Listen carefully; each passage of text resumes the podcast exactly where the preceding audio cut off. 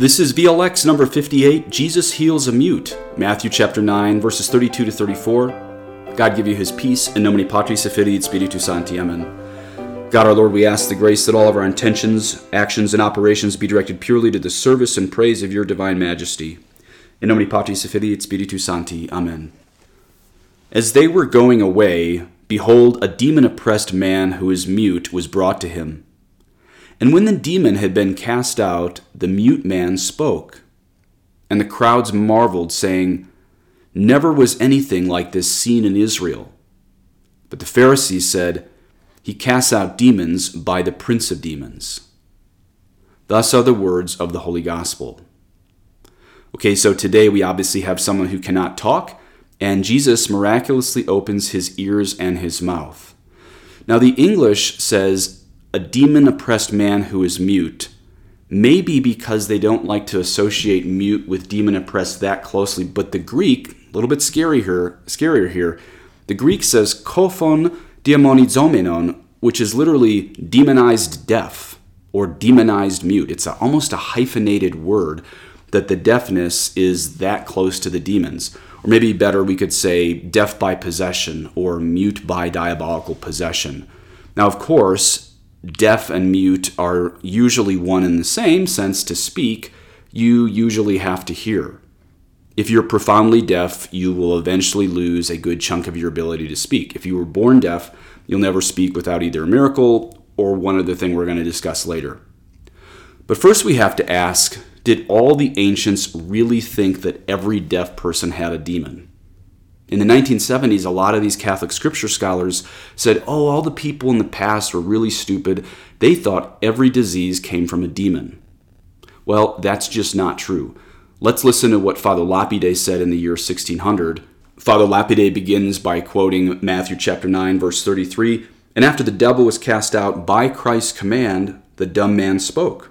Father Lapide then continues, From this it appears that the demon had made a man deaf and dumb who was not so naturally by hindering the use of his tongue and ears, so that when he was cast out, the dumb man immediately heard and spoke.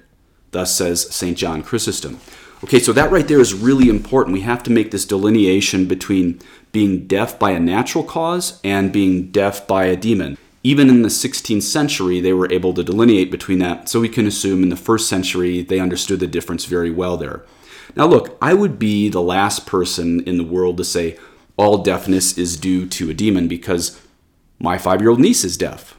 She is deaf due to catching cytomegalovirus, also known as CMV, in utero. My niece looked like she was kind of hanging on to life for that first year of her life.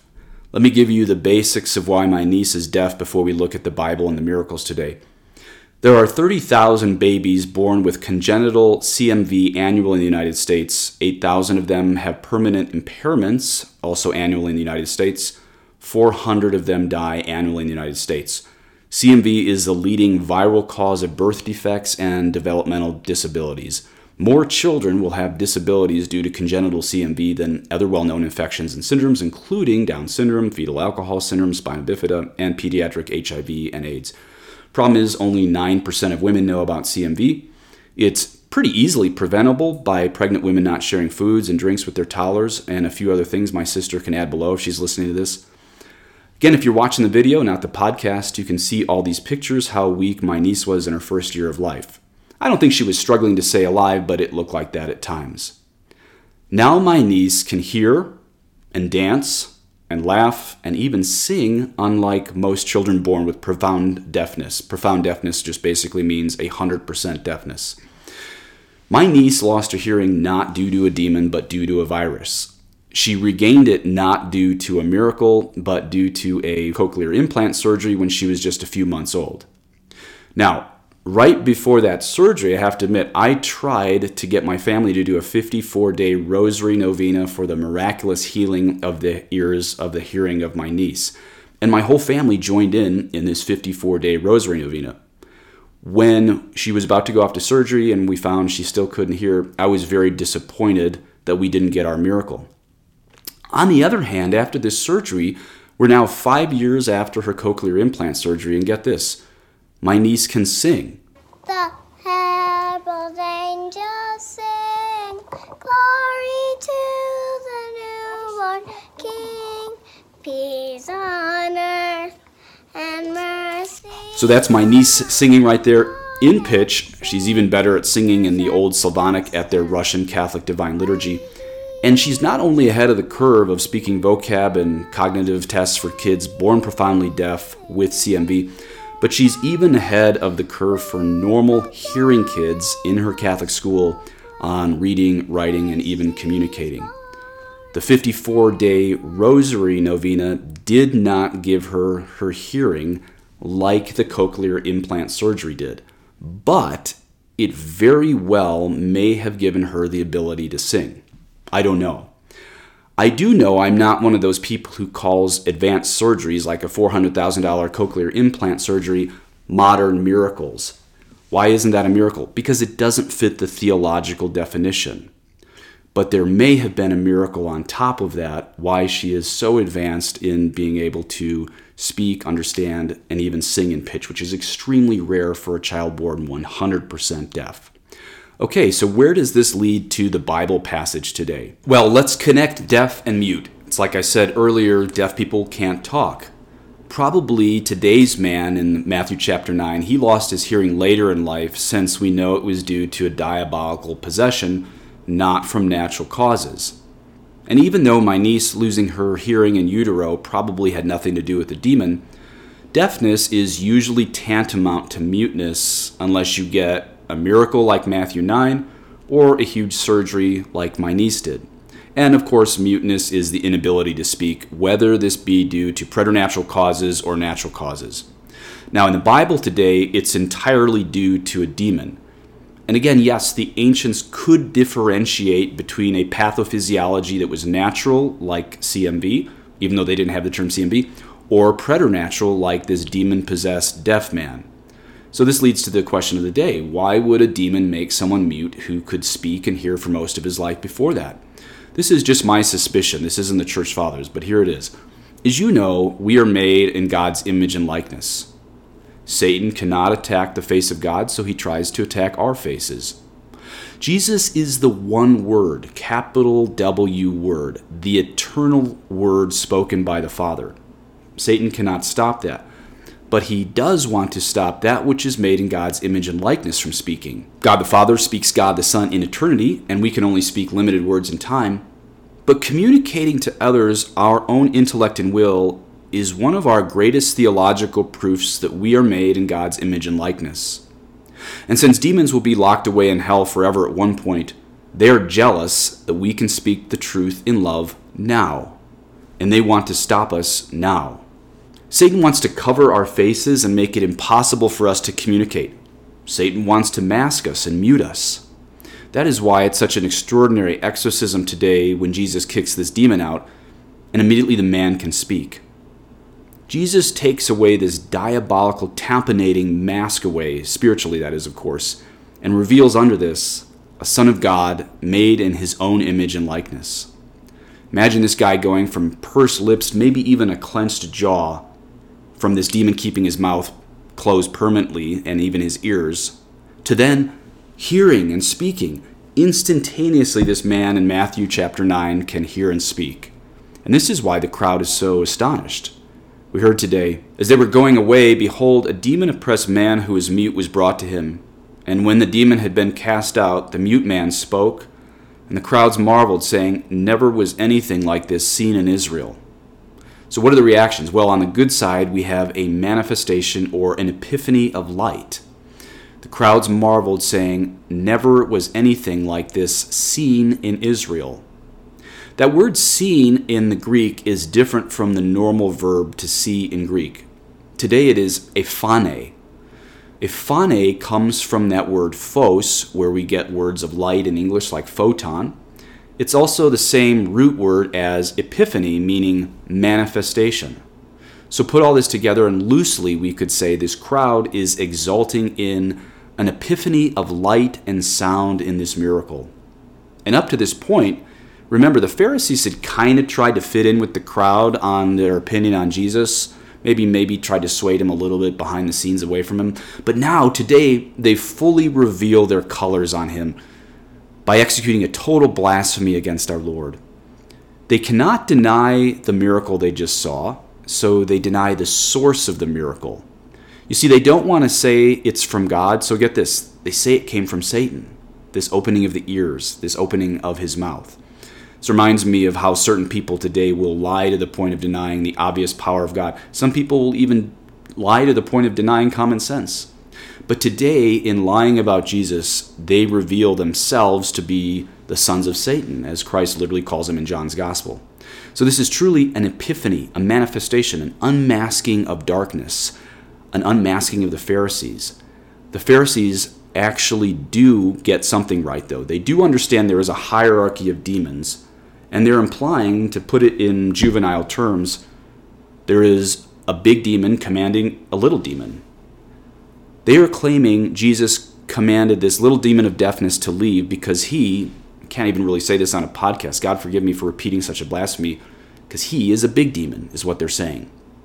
But really, the Greek here is very personalized. It's referring to real demons, archontiton daimonion, commander of the demons, literally. Let's hear what Father Lapide has to say on this topic. He quotes verse 34 But the Pharisees said, By the prince of the devils he casteth out devils. The Vulgate has in principem, but the Syrian has by the prince. As among the angels, so also among the devils, some are lower, others higher in rank. The princes, that is, those of the higher orders who fell, were of a nobler nature, for that which was theirs naturally remained in the devils after their fall. Thus, those who fell of the seraphim, the cherubim, and the thrones are princes among those from the lower orders of the dominions, the principalities, and the powers who sank. The latter consequently are princes over those who fell from the inferior order of virtues, archangels, and angels. Thus, even among rebel soldiers, there are standard bearers, captains, and colonels. For without these, an army cannot be marshaled and governed. Moreover, no republic can exist without order and subordination. Lucifer is the prince of all the devils, as St. Michael is of all the angels, as I have said in Apocalypse 12, Daniel 12, and Isaiah 14. He means his commentary on that. Note the different dispositions of the Pharisees and the crowds. The crowds, with artless candor, magnify the miracles of Christ as done by a divine person, even the Messiah. But the Pharisees were envious of Christ, considered him unworthy, and said that he was a magician and had a familiar demon by whose magic art he did these wonderful things, and not by divine power. This was the awful blasphemy which Christ thoroughly refutes in chapter 12, verse 25. But now, courageously and meekly bearing and despising their charges, he proceeds in his course of doing good, and repays and confutes their blasphemies with fresh miracles. Hence, St. John Chrysostom says, After being insulted, the Lord offers favors. Okay, so let's just finish with a couple thoughts on the imaginative way of prayer. Hopefully, you, those doing the imaginative way of prayer can bring everything I've already taught to this. So, just a few thoughts. Remember, as I said earlier, picture this deaf mute coming up to Jesus, so taken by this demon that probably his lips are pursed and that jaw might even be clenched. clenched. And think of in the history of the saints, you know, St. Catherine of Siena, they would bring in the 13th century to her those people who had demons who even exorcists could not exorcise. Now, St. Catherine of Siena was not allowed to break open the rite, R I T E, to do exorcisms, but just being in her presence was this huge cloud of grace and peace. How much more Jesus Christ himself? So imagine this man with these pursed lips and clenched jaw, just totally controlled by this demon to the point he can't even speak. Just being in the presence of Jesus. We don't even hear words from our Lord. Maybe he said them, but we don't even hear them. He, being in the presence of our Lord on this extraordinary day, and his ears are opened and he can begin to speak. Look at the freedom and the liberation as you imagine this in your sight, your sound, maybe hearing him speak for the first time. All of this, what an extraordinary day this was. This freedom and liberation, just being in the presence of Christ when he wills your healing. And so the colloquy, this is one of the important things for St. Ignatius of Loyola, is to ask yourself, what would I say? What would I say to our Lord? And then you say this in prayer. So maybe one of the things I would suggest as you are there is what does Christ have to open your mouth on speech? Maybe it's to speak kinder to people. Maybe it's to excoriate people that you know into the gospel more. Maybe it's to th- literally thank God verbally more.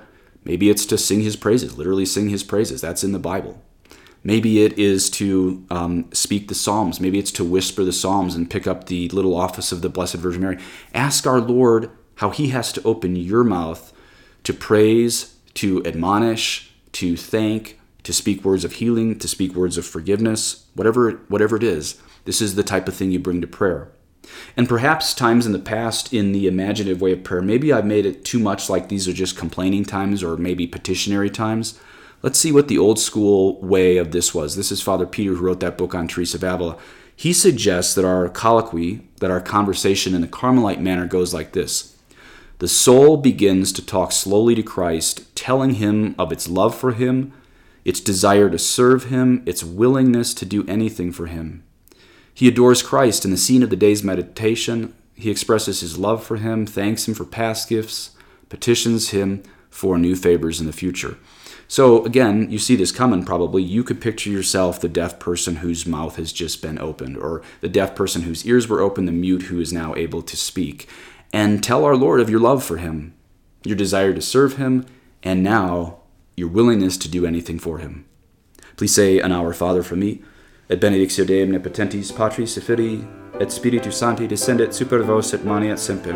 Amen.